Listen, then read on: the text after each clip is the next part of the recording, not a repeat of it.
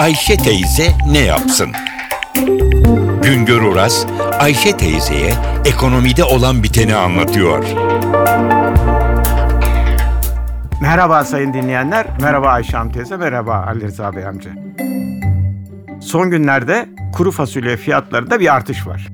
Kuru fasulye fiyatlarındaki artışı piyasa içinde olanlar Arjantin'de hava şartlarının kötü olmasına ve Arjantin'de bu yıl kuru fasulye üretiminin yavaşlamasına bağlıyorlar.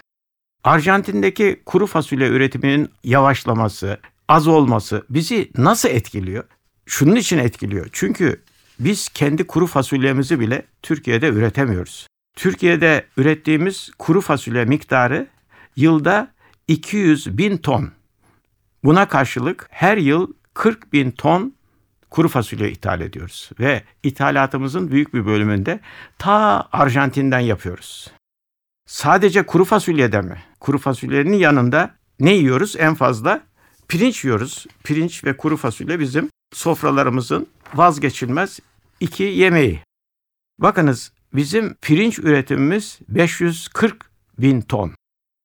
Buna karşılık her yıl 160 bin ton pirinç ithal ediyoruz.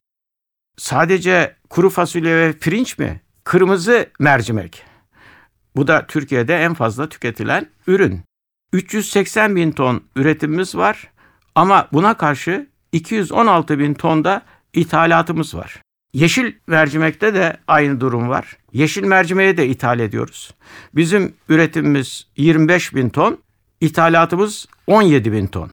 Ya nohut, hani şu leblebide bile kullandığımız nohut, üretimimiz 487 bin ton, 21 bin ton nohutu ithal ediyoruz.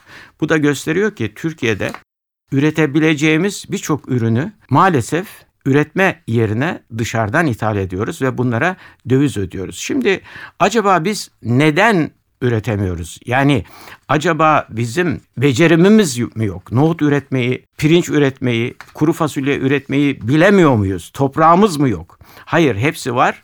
Bütün mesele dünya fiyatlarıyla Türkiye fiyatları, Türkiye'deki maliyetler arasındaki uçurum. Maalesef bizde bu tür bakliyatta, kuru baklagillerde ürün dengesinin bozulmasına neden olan temel konu bizim maliyetlerimizin yüksek olması, üretim maliyetlerimizin yüksek olması. Acaba neden Arjantin'den kuru fasulye, Amerika'dan pirinç ithal ediyoruz? Çünkü oralardan yapılan ithalat, ulaştırma ve gümrük yüküne rağmen Türkiye'deki maliyetlerin çok altında oluyor. Bizim üzerinde durmamız gereken Türkiye'de kuru bakliyat üretiminde maliyetleri dünya fiyatlarına çekebilecek düzenlemelerin yapılması. Bir başka söyleşi de birlikte olmak ümidiyle şen ve esen kalın sayın dinleyenler. Güngör Uras'a sormak istediklerinizi ntvradio.com.tr adresine yazabilirsiniz.